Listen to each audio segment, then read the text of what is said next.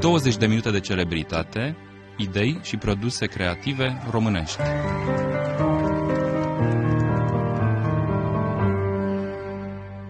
Bine ne-am regăsit. Invitata noastră de doamnă. astăzi, doamna Ioana Vlasiu, critic și istoric de artă, specialist expert în arta românească modernă, invitată pentru preocupările și activitățile ei recente. Poate ne spuneți câteva dintre lucrurile care sunt încă vizitabile în București și în țară. Da, atunci să încep cu uh, expoziția Octav Grigorescu Georgeta Năpăruș de la Muzeul Național de Artă Contemporană. S-a deschis în aprilie, dar mai ține încă toată luna septembrie în formula pe care o are muzeul de a ține cam jumătate de an expozițiile, suprinind astfel o expunere permanentă într-un fel. Expoziția are un uh, titlu, se numește Contrapunct, pentru că noi, și când spun noi, uh, mă gândesc la Magda Predescu, care e cercetătoare la Muzeul de Artă Contemporană și cu care am lucrat împreună în absolut toate fazele complicate ale acestei expoziții. Inițial ne gândisem la două retrospective paralele. Pe urmă, ținând seama și de spațiu disponibil și așa, ne-am dat seama că n-ar avea nici rost și nici n-ar fi posibil și atunci am optat pentru o expoziție de cuplu, încercând să definim oarecum o identitate de cuplu, în ciuda faptului că amândoi au fost personalități cu o individualitate foarte marcată Puternică. și poate părea puțin deplasat să vorbim de o identitate de cuplu, dar ea totuși a existat și atunci... Ați spus totul într-o poveste, de fapt, până la urmă. Da, și Magda a avut această idee cu titlul ăsta, Contrapunct, care mi s-a părut și mie foarte bună.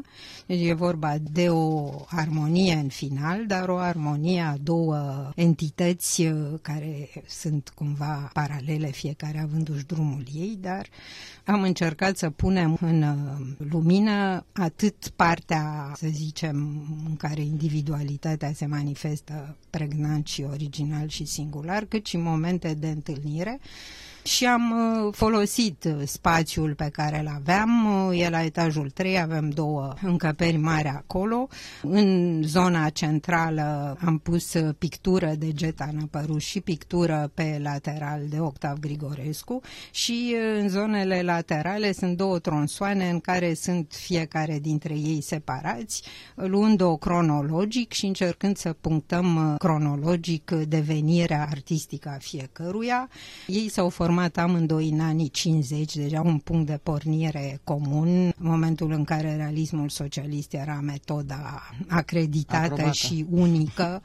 Nu? Și în cazul fiecăruia avem astfel de lucrări marcate, nu neapărat nu atât de realismul socialist, cât de realism, ceea ce până la urmă este foarte interesant pentru că poți să vezi în cazul fiecăruia ce pictori realiști extraordinari ar fi putut deveni dacă continuau Dacă. pe linia asta. Există un autoportret al ei din studenție care este foarte, foarte bun. N-are nimic uh, academic, se crece, dar este de un verism. Un verism care nu pică în uh, expresionism sau în excesele, excese în ghilimele. În orice caz nu acuză expresia, ci este în uh, cadrele unui realism de factură foarte bună. Întâlnim și la, în paralel la Octav Grigorescu această fază și a făcut obsesiv autoportretul, mai ales în adolescență, în tinerețe, când uh, își căuta drumul. El a făcut grafică, a fost uh, student al lui Cazar, pentru care a avut o admirație extraordinară și l-a recunoscut ca mentor. Cazar, la rândul lui, l-a susținut, au avut și o expoziție împreună și la moartea timpurie a lui Octav Grigorescu, el a murit la 54 de ani și uh, mi se pare uluitor ce operă bogată și de o anvergură absolut, pot să spun, unică în 54 de ani. E foarte bogat materialul care a rămas în uh, arhiva familiei, din care am expus uh, nu cât am fi vrut, uh, pentru că nu că nu am fi fost sprijiniți în primul rând de familie, de fiul lor, de Ilie Grigorescu, care este matematician și trăiește în America și ne-a sprijinit foarte mult cu informații despre părinții lui, dar aici la fața locului Ion Grigorescu, artistul bine cunoscut astăzi de toată lumea, ne-a sprijinit enorm cu accesul la lucrări. Nu mai spun de la discuții despre fratele lui și despre relația dintre ei de admirație și de colaborare și până la treburile strict practice de cărat care au fost foarte complicate.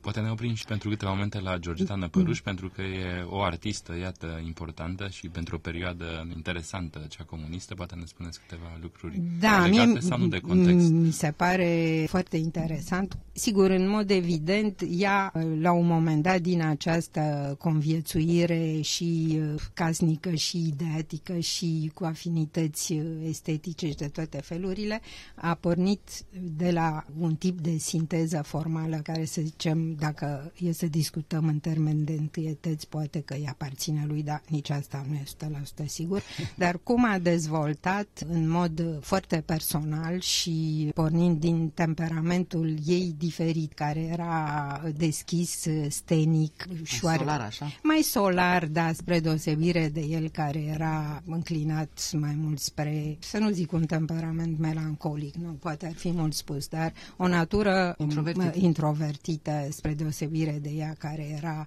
chiar din temele pe care le abordează se vede teme de mulțimi, mulțimi care sărbătoresc ceva, femei cu copii, scene de cuplu, femei însărcinate, scene o simbolistică care trimite la sfera asta familială, dar și o zonă care spre sfârșitul vieții și după ea a supraviețuit cu încă 10 ani în care ea evoluează și abstractizează analizează și conceptualizează chiar uh, arta.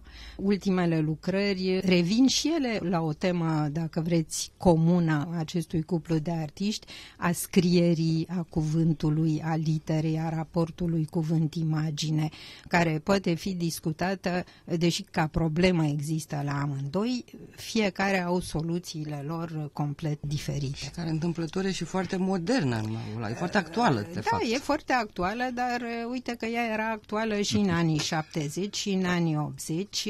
Asta și să subliniez, da, exact. Tocmai mi se pare că foarte mulți din oamenii tineri habar n-au nici de Octav Grigore, n-au avut de da, unde, ca să fim păcate, drepți. Da, Bine, exact, asta e. au mai fost uh, expoziții și cel care s-a menținut memoria lor în actualitate a fost Ion Grigorescu. Da, el le-a făcut uh, expoziții și lui și ei importante și ca să nu mă lungesc prea mult cu ei, tot lui Ion Grigorescu îi se datorează editarea unui volum de versuri a lui Octav Grigorescu. Da. Octav Grigorescu a scris și aici chiar aș vrea să insist pentru că critica literară nu a notat, nici n-ar fi avut cum, că acel volum de versuri a fost editat de Mogoșoaia și n-a avut circulație în librării. Octav Grigorescu a fost realmente un scriitor, poet, dar are și o proză poetică, dar pe de altă parte are și așa un fel de fabule cu tâlc filozofic, wow. pe urmare tot felul de scrieri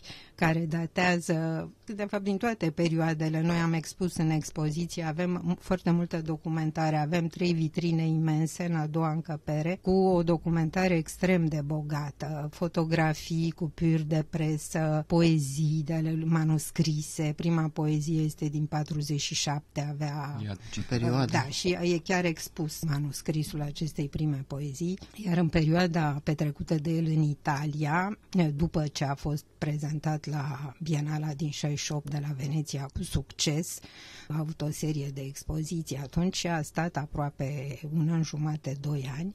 A scris enorm în perioada asta meditații uh, pe tema a ceea ce vedea acolo, pe tema artiștilor pe care îi admira în muzee, cred că are despre Velasquez, despre o mulțime. Las la o parte caietele lui de însemnări din muzee care sunt fabuloase și uh, poeziile care cred că cumva ar trebui să ajungă și în atenția criticilor literari. E o poezie, poate de asta nici nu, nu a răzbit, Nu este o poezie actuală. El era extraordinar de erudit, era un om care citea în mai multe limbi străine, avea o cultură clasică făcută încă din familie. Și în Italia, cultura asta a lui clasică și pe antichitate și pe renaștere s-a extins și s-a adâncit.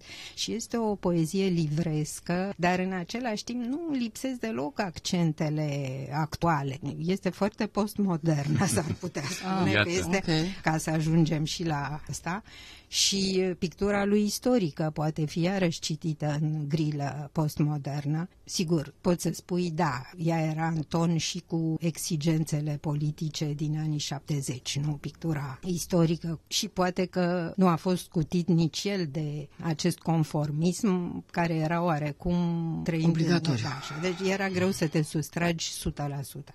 Dar uh, pictura lui istorică plus pictura lui cu temă religioasă, în expoziție sunt, cred, două două lucrări de acest fel. Ea există prin colecții din străinătate, este de o factură cu totul, cu totul specială. Tot așa, sursele subiectelor erau livrești, el citea din Herodot, își extragea din Herodot și din tot wow. felul de alte surse conturarea subiectelor și, pe urmă, sigur, sursa biblică. Iar la ea, în ultimii ani, ea a prins și perioada de după 90 și ea era uh, foarte livrescă, dar în alt fel. Poate că să zicem, la un mod mai superficial, mergând direct la surse vizuale, mai ales culturi arhaice, eu mergeam, să zic, destul de des la ea în atelier și întotdeauna erau uh, albume, le avea sub ochi și dacă te apuci să cauți, sigur găsești și citate directe. Dar uh, totul se întâlnea în această structură de, de alfabet și de scriere. Ultimele lucrări sunt un fel de hieroglife. Se întoarce la ceva foarte vechi, da, esențializat. Da, da, dar în același timp cu această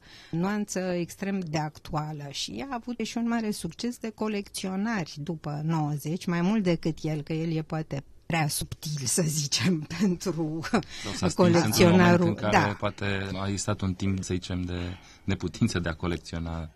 Și asta, dar... Să orienta lumea spre colecționare. Trebuie să ai uh, răbdare ca să te apleci asupra unui desen sau asupra unei acoarele sau unei goașe. E și această problemă a tehnicii. E interesant că există această dualitate. Pe de o parte era erudit, intelectual, dar pe de altă parte avea o obsesie cu particularismele tehnicilor. Își inventa scule, își inventa unelte. Pe urmă, activitatea lui pedagogică. Perfecționist cu o cultură de, foarte nu, vastă. Mai degrabă un experimentator, că, ah, nu, mai degrabă un experimentator decât un perfecționist. Nu avea neapărat un ideal către care să tindă așa în mod uh, obscur. Da, cred că această expoziție pune în lumină atât individualitatea fiecăruia și ea se înscrie în proiectul muzeului de a readuce la cunoștință artiștii anilor 70-80, perioada 60-90, Mihai Aiolos, oh, Bițan, acum ei, în fine, nu știu Vanda ceva Mihuleac, mai urmă. Exact. Da, Vanda Mihuleac deja este o generație un pic mai, uh, mai, mai încoace. Mai aproape. Mai aproape, da. Stăm de vorbă cu doamna Ioana Vlasiu, istoric uh, de artă. Ne-am mutat de data aceasta la Cluj, unde ați participat la o expoziție organizată Galeria Quadro, poveste cu Năluci, Ion Vlasiu, cu o publicație care o acompaniază. Spuneți-ne despre acest proiect, vă rugăm. Da, îmi face mare plăcere să vorbesc despre expoziția asta, mai ales că, în fine, îmi stă la suflet în mod special, fiind vorba de tatăl meu, dar uh, și pentru că e a doua mea colaborare cu Galeria Quadro, care a decurs ca și cea de acum uh, vreo șapte-opt ani. Extraordinar, da. Am avut o mare bucurie să lucrez cu echipa de istorici de artă de acolo, care au clar un program de cercetare. Nu zic că nu ar avea și un program comercial, că dacă ești galerie trebuie să-l ai, dar le îmbină foarte bine. Și expoziția mai veche și ea a fost uh, foarte interesantă, a fost legată de boema clujană, așa s-a și numit boema, tema tinerii uh, anilor 30 și uh, recunosc că, deși mie mi se părea că mi-e o perioadă cunoscută prin tatăl meu, dar uh, abia când te apuci ca istoric de artă să scotocești și să iei la bani mărunți o perioadă, descoperi, descoperi de da. Și uh-huh. pe linia asta am descoperit și am, am avut o comunicare încă n-a fost publicată despre colecționari flujeni din anii 30 și am pus în lumină câteva figuri, mi-a făcut o mare plăcere să, să-i descoper. Unul dintre ei este marele medic anatomist Victor Papilian, care e bunicul lui Victor Stoichiță, de pildă. oh, ce drăguț! Legături da, de familie. Da, mai mulți medici în zona aceasta, pe urmă psihologul Nicolae Mărgineanu o mare figură a Clujului intelectual, în general oameni uh, tineri care erau de vârsta artiștilor pe care îi colecționau. Pe urmă, iarăși, un uh, medic foarte interesant, Telecheș Șmicloș, unul dintre primii care se ocupa de psihanaliză și care îi și susținea pe artiști, tot așa scotocind prin arhive și prin scrisori tatăl meu care avea posibilități materiale nule în anii 30, a fost susținut de pildă de Elecheș Micloș, care... Făcea și mecenat, practic. Da, da, da. Și în același timp se și ocupa, avea uh, o bibliotecă de artă și era uh, colecționar de desene de copii și cred că tatăl meu de la el a moștenit acest interes pentru pentru universul copilăriei, pentru că la rândul lui a colecționat desene de copii. Și ca să trec și la ultimul, expoziția de la Cluj este, atâta mai spun despre ea, că expune pentru prima oară fotografii făcute de, de tatăl meu în anii 60-80, cu un subiect uh, inedit, cu sperietori de, de wow. plin, așa. Speritori de ciori. De ciori, da, am înțeles, da. Da, de, da, da, așa, și uh, au existat și fotografii etnografice, din acelea sunt mai puține, dar uh, echipa de la Quadro s-a axat pe aceste fotografii de sperietori, dintre care unele sunt ca niște sculpturi minimaliste, da. sunt extraordinare, sau sculpturi de, de roci, de crengi, care răspund interesului mai vechi din anii 30 în sculptura tatălui meu pentru dinamismul materiei, nu atât pentru reprezentare cât pentru materie și uh, ei au făcut această legătură între anii 30, uh, au expus și două desene care cred că nu au mai fost expuse din 33 și care sunt în colecția lui Vladimir Pană, fiul lui Sasha Așa. Pană. Așa că este o, o expoziție, cine ajunge la Cluj să se ducă neapărat să o vadă. O să vă rog frumos doar să dezvăluiți așa la un colț, doamna Vlasiu, câte ceva despre proiectul Tonița da, de la Muzeul din Târgu Mureș. E ceva ce cred că, cred că va fi o expoziție interesantă. Muzeul din Târgu Mureș este unul din puținele muzee care mai cumpără lucrări de artă interbelică. Nu știu cum reușesc, este talentul lor. Și ei au achiziționat cu vreo, nu știu, doi ani în urmă un tablou de Tonița care reprezintă doi copii într-un interior și ei au avut ideea de a face o expoziție Tonița pornind de la acest tablou și atunci eu am avut o colaborare foarte bună cu ei, tot pentru Galeria Permanentă Vlasiu în 2016 și cu Cora Fodor și cu Ioan Șulea a fost tot așa o colaborare de vis, pot să spun. Și atunci am zis, hai să facem, să canalizăm expoziția asta pe preocuparea lui Tonița, pe de o parte în pictură pentru reprezentări de copii și așa, dar și preocuparea lui a fost mai largă. El a scris, are un articol care se numește chiar Copilul o problemă. Și expoziția asta s-ar putea intitula așa, adică ar fi Copilul o problemă sau mai am și altă variantă de titlu Copilul în lume lume, care este luată de la Brâncuș, dar mi se pare că s-ar potrivi, da.